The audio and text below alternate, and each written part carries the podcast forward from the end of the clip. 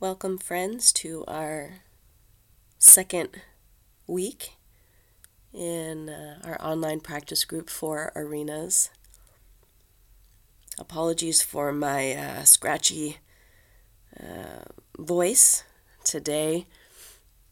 Um, I am currently dealing with a, a case of RSV, I just found out. So I've been sick for about a week. Um, but this is as good as my voice has been in a few days, so hopefully this this talk will come through okay on the audio here. So this week will be centered on the arena of gratitude. The seed of joy and the seed of gratitude are companion plants in the garden of our mind, body, heart system. When we water one seed, we are automatically watering the other seed. And each one is its own manifestation in the garden, but their roots are intertwined. Without a concrete way to actively practice gratitude, I think it can be easy to have it stay situated as this ethereal concept or sort of good sounding idea and not be taken any further. Like joy, gratitude is both sort of a feeling state and also a quality of character that we can develop and strengthen. When gratitude is cultivated into a quality of being, which is what happens when our practice of gratitude is regular and ongoing. Certain other elements arise naturally, which help to support and stabilize us as a result. In my own experience, these elements include things like an increased capacity to meet the moment where it's at, rather than where I want that moment to be, a healthy embodied sense of humility reverence for life, and a deeper connection with the many small and simple wonderful things that often get overlooked or undervalued or taken for granted. Finding and developing ways to water the seed of gratitude on a regular and ongoing basis is one of the most fruitful practices that I personally actively engage with. I consider it to be a crucial element for myself in terms of generating wellness and well being. And there's always more to do in this arena. Nourishing gratitude is a mainstay action. All of these four arenas are. If we only practice gratitude for a specific amount of time, while the effects will linger on in our internal landscape to a certain degree, once we stop actively practicing, the strength of it will weaken and fade over time.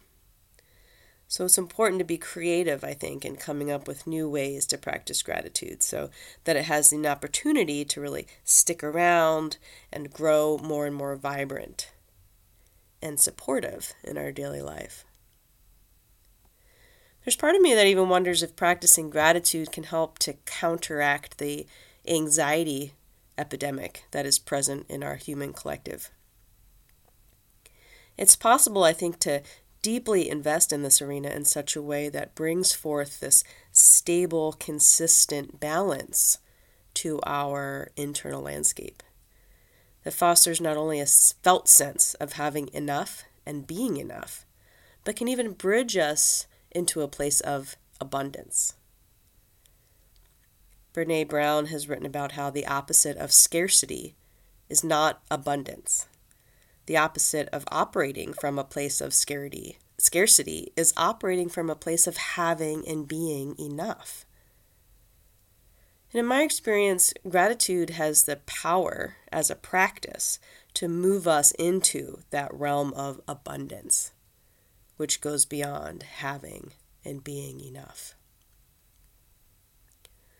If we establish a strong quality of gratitude, it's not as though it rids us of bouts of stress or worry or anger, fear, confusion, and so on, but it can afford us the ability to not be overtaken by it, not be overwhelmed by it, Our branches will continue to sway when it storms, but the trunk of our tree will remain grounded and stable.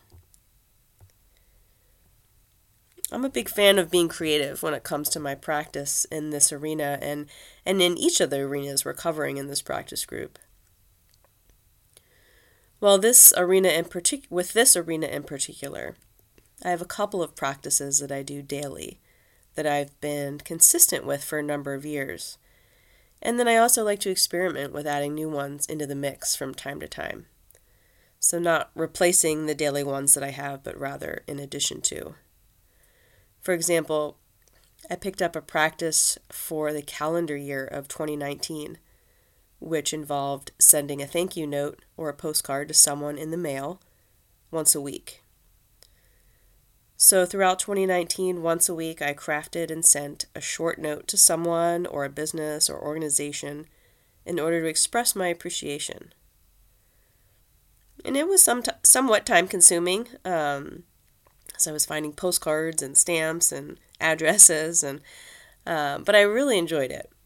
It was a good practice for me to do for a full year. And of course, this practice could be modified to sending a text or an email or posting a positive online review. Um, but as I am someone who genuinely enjoys sending things in the US mail uh, and feels like it's a bit more personal of a medium to use, you know, I enjoy uh, handwriting notes and letters. Um, that's what, you know, I did that because that's what spoke to me. So I really encourage coming up with your own practices or modifying existing gratitude practices so that they fit, work, and resonate for you. And I think this is especially important to keep in mind because we want to be careful not to have our practice of gratitude become something rote and routine. You know, we want to be able to really feel our way into whatever practice we choose to engage with, to connect with it.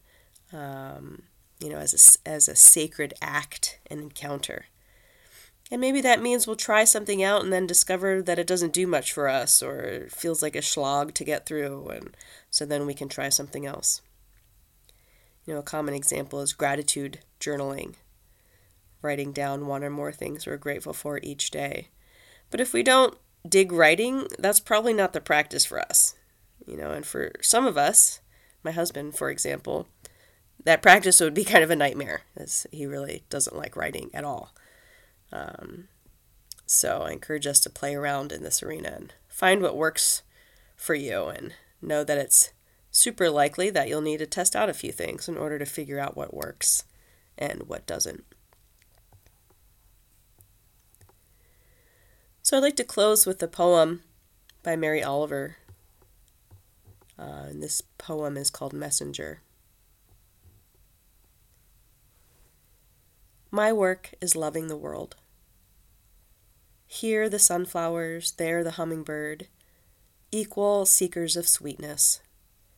Here the quickening yeast, there the blue plums. Here the clam deep in the speckled sand. Are my, old, are my boots old? Is my coat torn? Am I no longer young and still not half perfect? Let me keep my mind on what matters, which is my work, which is mostly standing still and learning to be astonished. The phoebe, the delphinium, the sheep in the pasture, and the pasture, which is mostly rejoicing, since all ingredients are here, which is gratitude, to be given a mind and a heart and these body clothes, a mouth with which to give shouts of joy to the moth and the wren, to the sleepy dug up clam, telling them all over and over how it is that we live forever.